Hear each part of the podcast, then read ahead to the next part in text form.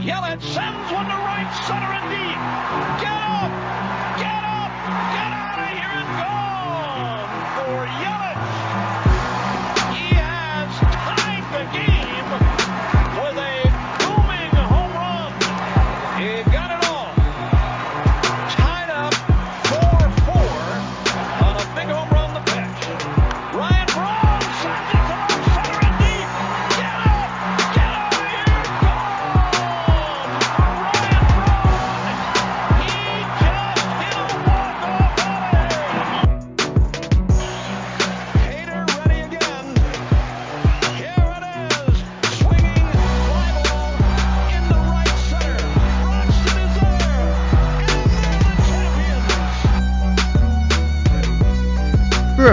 Welcome to the Brewers Trilogy podcast presented by the Wisconsin Sports Trilogy, the podcast for not only them diehard Brewer fans, but also for those fans who enjoy cheering for a team that revolves around beer.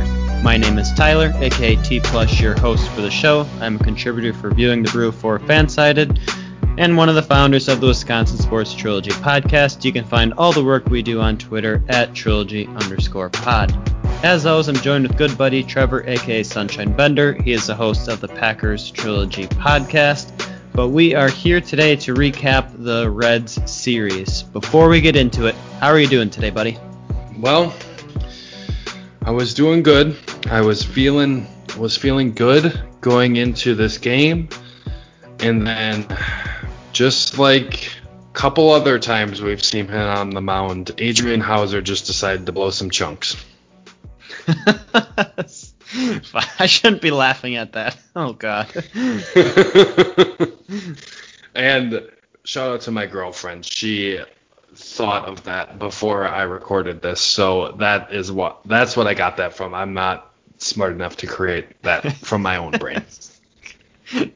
At least you admit it. That's honesty. That's the best policy right there. You're right.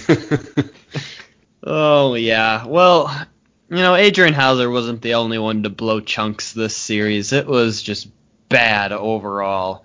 I mean, the two games the Brewers lost were essentially blowouts. Even though Game One, six to three, doesn't look bad, they of course scored what two runs in the ninth inning to make it look somewhat closer, but it really was not. So. Let's get into the quick recap here. As I mentioned, game one was at 6 3 loss, and that was another Brandon Woodruff start that the Brewers lost. And as expected, it was a pitcher's duel between Woodruff and Castillo. When both pitchers exited, it was a 2 to 1 game in the Reds' favor. Castillo gave up a home run via Jedd Gyorko, and then Woodruff gave up a two run homer via Eugenio Suarez. In the top of the seventh, the Brewers missed out at a big opportunity with runners on second and third and one out. Orlando Arcia went fishing to strike out, and then Tyrone Taylor came in to pinch hit as the Reds made a pitching change to a lefty, and he grounded out after that. From there, Drew Rasmussen gets tagged with four runs in the eighth inning, and that really after that, like I said, then the Brewers catched two runs in the ninth via Jace Peterson home run, but it was all too late at that point. Fun fact for that game, all nine runs of that game were scored via the home run ball. The Reds got their home runs from Eugenio Suarez, Cas- Casali, Moustakas, and then Brewers got it from Gyorko and Peterson. Game two was the Brewers win. That was three to two. That game started without Avisail Garcia and Keston Hiura in the lineup. The Brewers gave up two runs in the first inning, uh, thanks to an Orlando Arcia throwing error and then a Nick Castellanos home run. From there, Brett Anderson settled in, goes six innings strong. Brewers score via Tyrone Taylor solo homer, and then they get two more runs in the seventh inning, in which good old Vogelbach started that with an opposite field single. Jedd Gyorko doubled, and then Arcia hit a sac fly, and then Eric Sogard hit a double after that. From there, it was the lights out receive relievers of Devin Williams and Josh Hader to close the door. And then game three was that six to one loss. Again, the Brewers went down 0-2 in the first inning for the second consecutive day. This time it was Adrian Houser on the mound, and after the first inning, he ran into issues in the middle of the game, was eventually relieved by Alex Claudio, who then proceeded to give up a three run homer to Eugenio Suarez. Trevor Bauer was lights out for the Reds. He went eight innings, struck out 12 Brewers, and did this on short rest. So the Reds take two out of three. The Brewers fall down in the standings in regards to where they were prior to with the Reds. What else do you want to add to this disappointing series? Disappointing is not the perfect word. It was very, very disappointing that the Brewers, like, it just seemed in really all three games, and it's it's more of the same. This is something we should have expected. I got too high after that four game win streak, but continues that the offense just can't score runs for their pitchers. It it is beyond frustrating at this point that the opposing team scores six to six and you get three, three, and one. And like you said, really two of those runs in the first game might as well have not count, and it might as well have been six to one because it didn't change anything. But it's just it's just very frustrating. There's guys that have produced offensively basically all year, namely Jedd Gyorko, not fantastic numbers in this one. Three of 11, three strikeouts, a walk, home run, double, and an RBI. Not great, great numbers, but he's been doing this all year. And the guys that we expect to be great, Christian Yelich, six strikeouts, Keston Hiura, five strikeouts. Those guys have been doing that all year, unfortunately. It's just been a terrible, terrible, terrible year for those two. And then add in 0 of 7 from Ryan Braun with three strikeouts.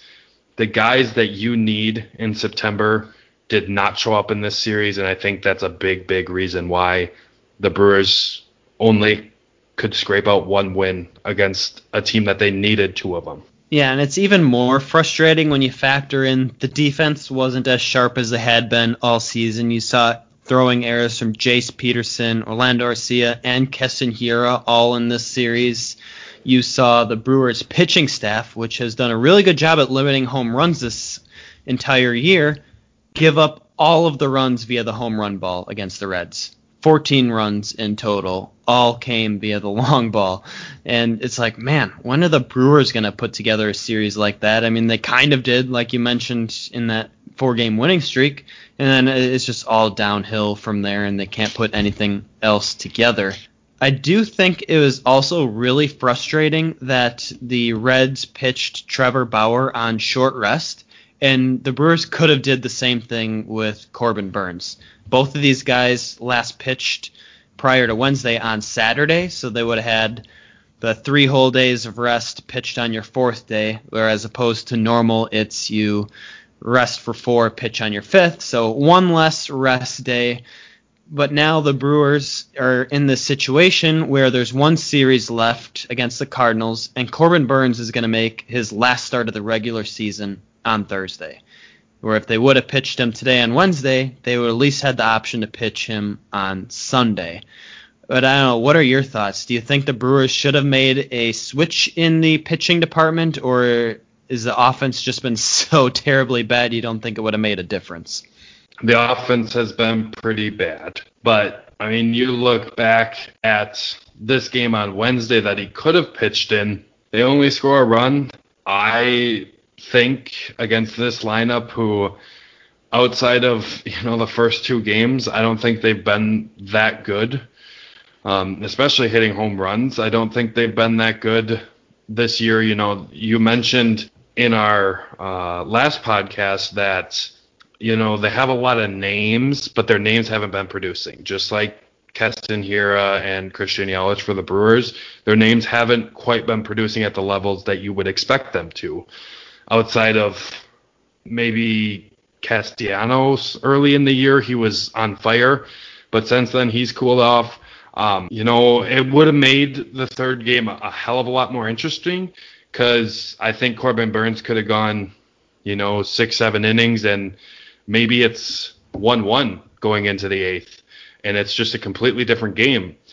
Maybe maybe that makes a difference. Maybe the offense can get a late score and, and win the game that way. But based on the offense we saw, you can't really expect expect them to win that game. You can't expect Corbin Burnes to allow no runs, even with how good he's been pitching. You you can hope for it, but I don't know if you can really expect that.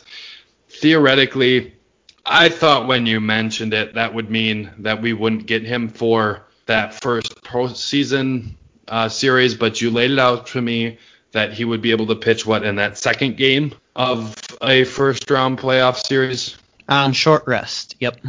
And it was a day short rest, correct? Correct. So yeah, to me, you you got to put your best guys out there. Corbin Burnes is legit in Cy Young contention. So why why not pitch him? I get that you don't want to ruin what he's doing, but you need to put your best guys out there. Woody goes out there, he's got a tough pitching matchup. You end up losing the game.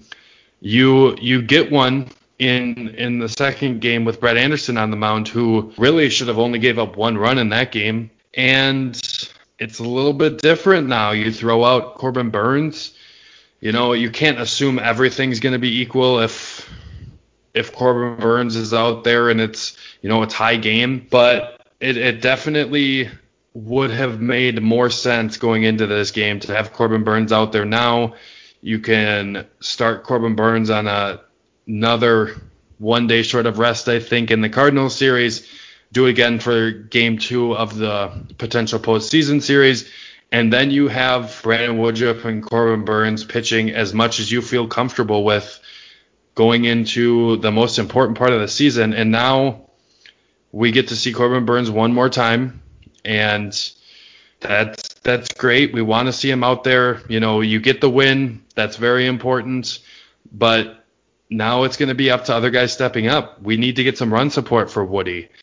I don't think he pitched terrible in that first game. He he needs some run support, and basically it was like I said earlier, it was basically one run of support until you know the last out or the last couple outs of the game, where it was already kind of out of hand at that point. So we need run support, and yes, theoretically, it would have made a ton more sense to make that move and let Corbin Burnes pitch. But I guess we got to live with it now and and hope other pitching other pitchers on this pitching staff can step up because we need them at this point against the Cardinals. Yeah, I agree with you when you said you got to put your best guys out there, like especially in the last week of the season, and you're not like you know, it's not like a CC Sabathia deal where he's doing it for continuously. It's two, three starts maybe. You know, who who would even know if we would need Corbin Burnes to pitch on Sunday or not? You know, it all depends if the Brewers would absolutely need to win that game or not, which we don't know at this point. But now you don't even have the option to pitch him there, which is very frustrating. So I guess we will look for Corbin Burnes, though he is chasing the ERA title. Uh, currently, I'm not sure if Trevor Bauer's ERA has been updated after tonight's start, but at least entering Wednesday night, he was the NL leader in ERA. He would be the first Brewer to ever do it. And all he has to do is pitch a minimum of four innings in his next start. That would give him 60 on the year to qualify for that. And of course, not give up any runs. That would help as well. Um, other things we saw from this series, we saw Drew Rasmussen struggle, and it feels like he's been really good all year. He'd been working his way up into those high leverage spots. He'd been excelling. He had an ERA under 2.0 last podcast when we talked, and then sure enough, I jinxed him. it gives up four runs. So my question is, does this change your thinking on Drew Rasmussen or not? In particular, if you think about if the Brewers are going to use him come hopefully in the postseason, would you trust him in a close game if the Brewers are down by one or if they're you know up by one, however you want to look at it? Would you trust him? He is a rookie after all. oh, that is. I feel like that's a very loaded question.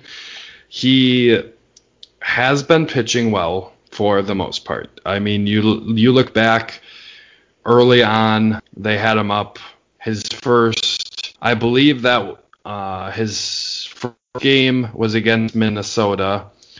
And then I think in his second game against Pittsburgh, I believe that was also the game we saw Perdomo, I believe, and they both kind of struggled. Rasmussen gave up two earned runs in that one. After that uh, outing, he was at 5.4 ERA, and he had another outing against Pittsburgh again on the 31st of August this time, where he gave up a run.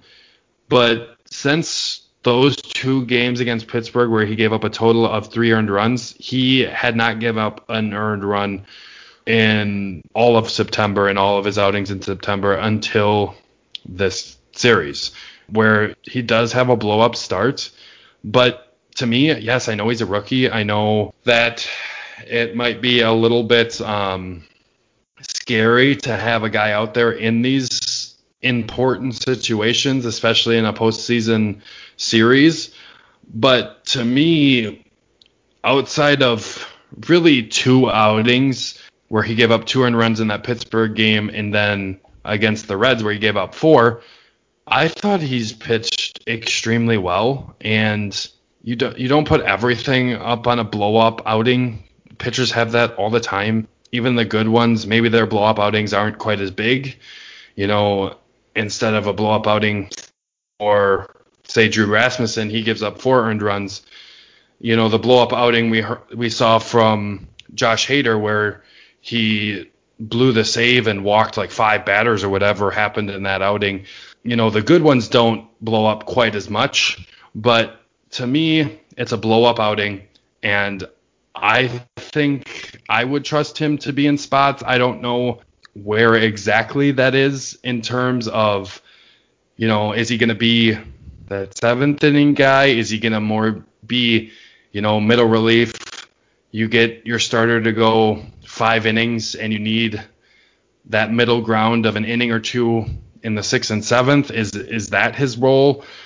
I I'm not entirely sure, but I to me, I think you got to throw him back out there because I thought he's been pitching extremely, extremely well, and one blow up outing does not change that for me. Yeah, me either. Like I trust the stuff of Drew Rasmussen. He's got that 98 mile per hour fastball, and then mixes in the slider and the curveball. So I mean, he goes anywhere from 82 to 98 in hitters. Like that has recipe for success there.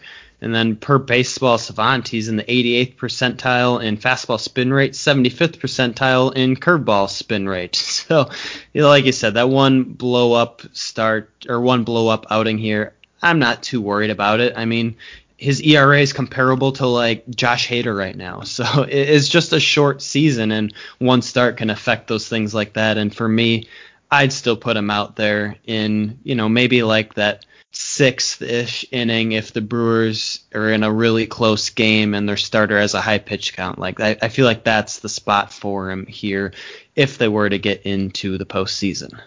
Yeah, I I think that's a good spot for him. He's not gonna touch. He's not gonna come close to the roles of Devin Williams or Josh Hader. Those two are absolutely incredible. He's not to that point, and I think that's fine. I think he would still have an important role.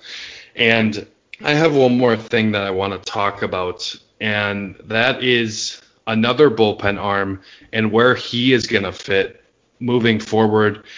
You know, in the Cardinals series, if the Brewers make the postseason, where is he going to be? And that's Corey Knebel. So this is a question I want to ask you, Tyler. You know, going back August 19th, against Minnesota. He gave up two earned runs, three hits in that outing. He did have a walk and a strikeout. At that point, his ERA was 9.45. And he got time to kind of figure his stuff out. Comes back. It's been about, you know, 19 days or so since he's pitched. September 8th, we see him again. Um, and he throws a scoreless inning, no hits, no walks. And next outing, he gives up a hit and an earned run. Does walk a batter and strike out a batter in that one. Next time out in the 18 to 3 game against the Cardinals, was out there for two innings and struck out six which if you didn't know in baseball, that that's that's pretty good. They're six out in two innings, so that's damn good for Corey Knebel in that outing. And then against the Royals, he did not give up a run, did give up a hit and two walks, but again, importantly, didn't give up a earned run. And so if you look at that now, 9.45 on August 19th, and in just four short outings, which he did give up one run in one of those, he has that down over three points to 6.17. Where do you see Corey Knebel fitting in this bullpen moving forward for the rest of 2020? Do you think he has a legit role? Well, I mean, there's five games left here now, so this is really tough. But we also have five games. Well, thinking thinking postseason as well. Okay. Yeah, thinking postseason as well. If we oh, well, well, when we make it, I mean. Yes, when we make it. That's absolutely correct. Um, I mean, you take a look at Corey Knebel is used here on Wednesday's finale against the Reds, and it was a blowout. So, I mean, that's where Craig Counsell elected to use him, and that's where his last couple of outings have come in when the Brewers were essentially out of games. But the caveat to that is his stuff has looked fantastic. The fastball velocity is up more near the 94 to 96 range. He added a changeup, which is just ridiculous to think about, and he was throwing it really well. And, and the curveball has been working as well for him too. So, you know, if you want to, I can't say I'm not going to say he has a specific role, but I wouldn't be surprised if the Brewers rely on him in a more high leverage situation over this last five game stretch here and even into the postseason, just because all of these games are going to be in a row. If Devin Williams goes two innings, let's say on Thursday, and Josh Hader gets the save, well, okay, who's going to take Devin Williams' spot on Friday when you have a doubleheader? if the game's close, I would think with the way Corey Knebel's been pitching, he would be a candidate for that. Of course, Drew Rasmussen would as well, as we just mentioned. Um, but I, I, it's kind of hard to pinpoint a role for him, but I wouldn't be surprised for him to see some more high leverage spots despite the really bad start that this year brought upon him. To me, I see Corey Knebel and Drew Rasmussen having a pretty similar type of role. Now, this year, I don't think Knebel has pitched to the level of Rasmussen uh, that Rasmussen has pitched this year. I think overall, Corey Knebel has had a much bigger sample size, obviously, and he has kind of that track record. And like you said, you you see the velocity coming back. You start to see these things. You start to see the stuff look a little bit better. So to me, that means that you kind of have that guy that you feel comfortable throwing out, maybe not super high leverage situations, but you know, in those situations where we're talking where we need to get to Devin Williams, we have a one or two run lead in the sixth or seventh inning, and you need a guy to get you an inning, get you three outs, maybe get you six outs. I think right now to allow you to those bridge kind of guys to get you to your all-star reliever of the year caliber pitchers, you need Corey Knebel and Drew Rasmussen, and I think both of those guys have earned this spot. I think they don't deserve much beyond that to my eyes at this point, but they deserve that spot, and that's probably the most important role on this bullpen because – we know what we're getting out of Devin Williams and Josh Hader, and those guys have solidified themselves as absolutely dominant.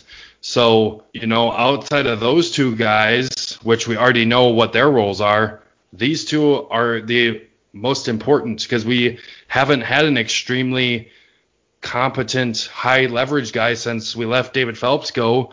Yardley hasn't stepped up in those big moments as much as we would have liked. Um, and outside of that, I don't think there's many other potential high leverage guys. So definitely, if we want to make a run into this postseason, Knebel and Rasmussen definitely need to be a part of it. I agree 100%. And regardless of what happens this year, like the future for this bullpen is really bright. Like all those four guys you mentioned right there, plus maybe even throw Yardley into that mix. Five relievers right there that we earn the consideration for high leverage spots all on the team this year that could be returning next year. Uh, That that sounds like a pretty good bullpen to me there. And you mentioned David Phelps briefly there, and it made me laugh because he, if you've been following what happened to him since he left here, he's been just getting rocked pretty much every outing. So a very underrated trade there by David Stearns, and he kind of executed at the right time. David Stearns, like he he sees these things, and he he has missed on some signings this year. You know, a lot of the signings that happened this offseason were, you know, these guys struggled recently. I am gonna pick them up and hope I get something out of them. Brock Holt was a big miss. Justin Smoak, big miss. I think Eric Sogard to an extent has been a miss. He, he's still on the team at least, but there's been a lot of misses in that regard. But that pulling the trigger on that trade, he saw something happening that he did not like and got prospects that he did like moving forward, knowing that, yeah, it's not going to help this team this year, but I think now thinking for Stearns here, I'm sure he thought David Phelps is going to hurt this team and actively hurt this team the way he's been pitching recently. Let's get him out of here and get guys in three, four, five, six, seven years might be able to make an impact for this team. Oh yeah, and Big Dan Vog- Vogelbach. Don't forget about that pickup. Stearns knew he was just going to come here and hit. he had a And feeling. there, there is no way, there's no way he knew that because he was awful before he came to Milwaukee. He saw him on the Mariners and said, "Man, that guy's so big he can't even close his batting gloves. We need to pick him up. That's what we're gonna do." And no, I, I fully think he saw him without a hat or a helmet on, and he's like, "Man, I miss Chris Farley. This guy's got to be on in on a bench. He, he's got to be in the clubhouse. Let's go." Uh, regardless of whatever his reasonings were, it, it's working so far this year. All right, let's wind it back here. Let's recap this shitty Red series. I don't even I don't even know if I can find a series MVP, but let's move into the MVP. And Dud. Who do you got for MVP? You're gonna have to think real hard on this one, I think. knowing that I was not picking an offensive player for this, I actually felt this was pretty easy. And they were not anything more than what we expect, but they were the best players for the Brewers this series. So I'm going to give co honors this week MVP, and that's Haders and Williams because they've, they've just been impressive. They continue to do great stuff. You know, outside of Hader, little bit shaky, kind of. I had him as a dud in the Cubs series. Outside of that, he's been extremely good. Devin Williams has been absolutely unbelievable, and they were they were the best guys. They were the best guys this series, and I don't think it's particularly close because there wasn't a lot of other great performances. I do think Brett Anderson deserves a little bit of credit here. You know, he allows two runs, only one of them earned. And outside of that home run, he pitched extremely well. So he definitely deserves some credit, but I'm going to go with guys that have been very, very, very impressive this year. And that's Devin Williams, who continues to blow my mind, and Josh Hader. Yeah, we're kind of in the same boat. I'm going with Devin Williams, no co's for me here, and I think his one walk of the series was the first batter he faced, if I remember correctly, because he went two innings in Correct. one game here. Yep. Yeah, and then- just lights out after that, and it just feels like his changeup gets more impressive every time I watch it, which is really hard to do because we've seen it a ton this this season. Um, but the numbers are just ridiculous, and he's striking out batters at a historical rate. Um, no pitcher has ever struck out the amount of batters he has per nine right now. My honorable mention was Brett Anderson. I feel like six innings and only having one earned run that that's pretty good for him. He did give up two runs technically, although the first runner reached via an Orlando Arcia throwing error. But then after that first inning in his start, he settled down. He really had some swing and miss stuff going on. At finish of the game with seven strikeouts. His slider was working really well. And for now, a guy who could potentially start on Sunday against the Cardinals, the last game of the year, I, I feel a little bit better about him pitching that game, uh, giving his last performance. Who do you got for a series dud? So, I just want to say one more thing on Devin Williams, and NL reliever of the year and rookie of the year. He gets them both. I mean, he he deserves it. I he's been unbelievable, and I we did get a question on Twitter. Now, I'm not sure if they just follow us for the brewer content on Twitter or if they listen to the podcast, but I just remembered the question while we were recording here, so I want to go back and look and see if I can answer their question. So it looks like back to 2005, from 2005 to 2013, the award was called Delivery Man Award, yep. and that was for the best reliever. So the question was Has there been any back to back to back years of one organization winning the award? It looks like Mariano Rivera won it in 05 and 06. And then he also won it in 2009. And then outside of that, it then changed in 2014. The NL reliever of the year is now the Trevor Hoffman NL reliever of the year. And then AL is Mariano Rivera AL, AL reliever of the year. And to answer your question, there has only been back to back winners. Mariano Rivera did it. Kenley Jansen did it for the Dodgers in 2016 and 2017. Hader did it in 2018, 2019. So there has not been a team since 2005 that has won that award in back to back to back years. And I think there's a good chance this year. Devin Williams has been extremely impressive, and I don't see how you cannot give NL reliever of the year, NL rookie of the year to anyone outside of Devin Williams because I am just extremely, extremely impressed with him. For my dud, I'm I'm doing co's for both of them. I think this is the first time we've done this.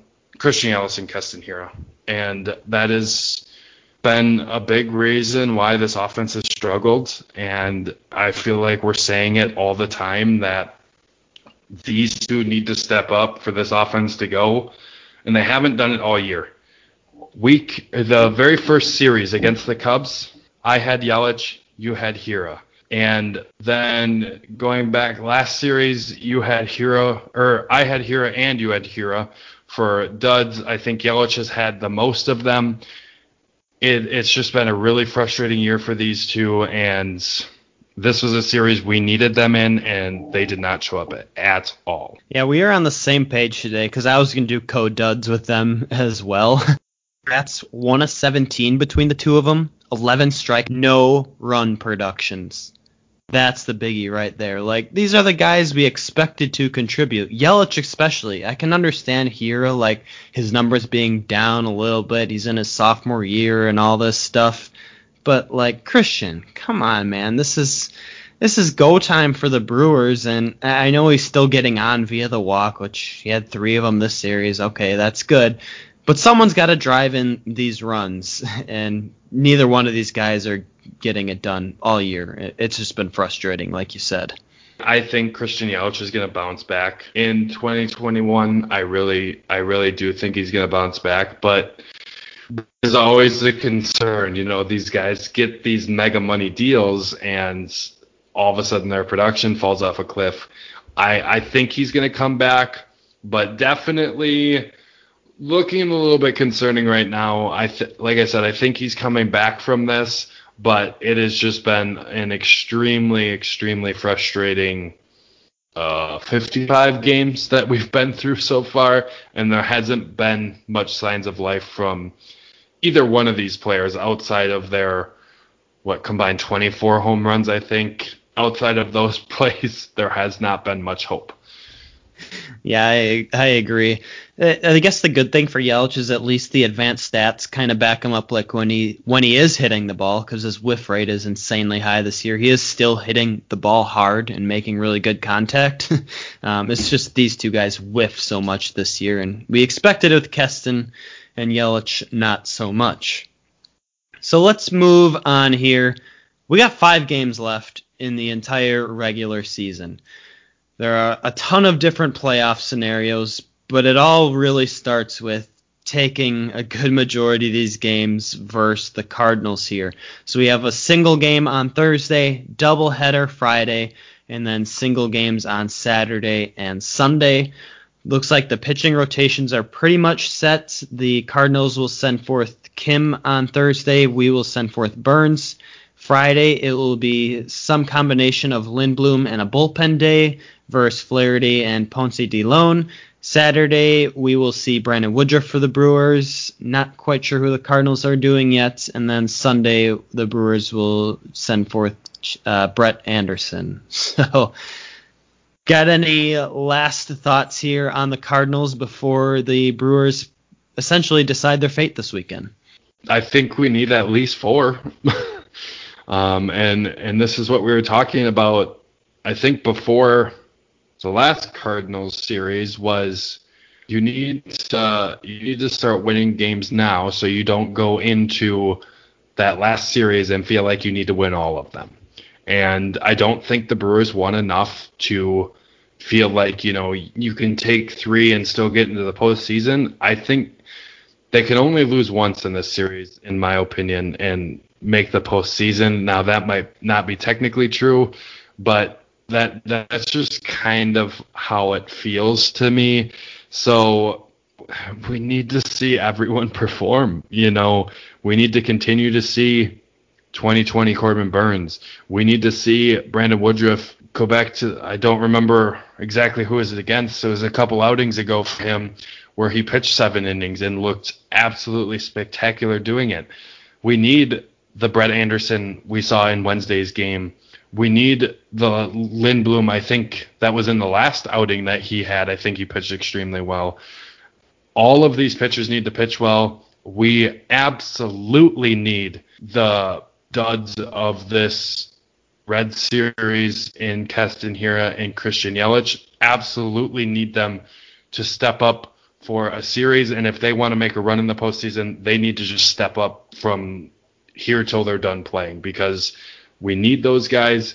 And I, I don't think the Brewers make it out of the first series of the postseason if they're not getting good and consistent contributions from one, the starting rotation, and two, Christian Yelich and Keston Hiura.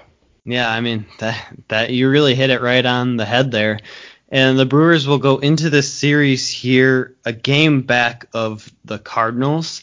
So if they take three, they end up with the same record as the Cardinals. If they take four, like you said, they need to, they are a game ahead of the Cardinals. Uh, the playoff scenarios, I know if you have the same record from what I've been reading, it goes head to head matchup first whoever gets the advantage there is the higher seed or gets in, however it would shape out. If the Brewers would somehow be like tied with the Phillies where there was no head-to-head matchup, then it goes to your division record and next after that. So those will be important things to keep in mind as this last weekend here plays out. But do you have anything else before we wrap it up today? Oh, I I can't wait to watch the NL Cy Young and the NL Rookie and Reliever of the Year in this Cardinals series, and hopefully they help propel us to a big time series win and a postseason berth. Absolutely. And we can talk about their award winnings in the offseason after the postseason, which the Brewers will hopefully be in. So of course, hopefully on Monday we'll be previewing whoever we're going to play. Could be anyone from the Dodgers, Braves, Cubs, or Padres, really. Everyone's so close now at this point. Um, But we'll have all that on Monday. Hopefully, we're not recapping the season. That's not going to happen. I have to say it so it doesn't happen here. but we will talk to you on Monday, Brewer fans, with a recap here. And have a good weekend. Justin Burns.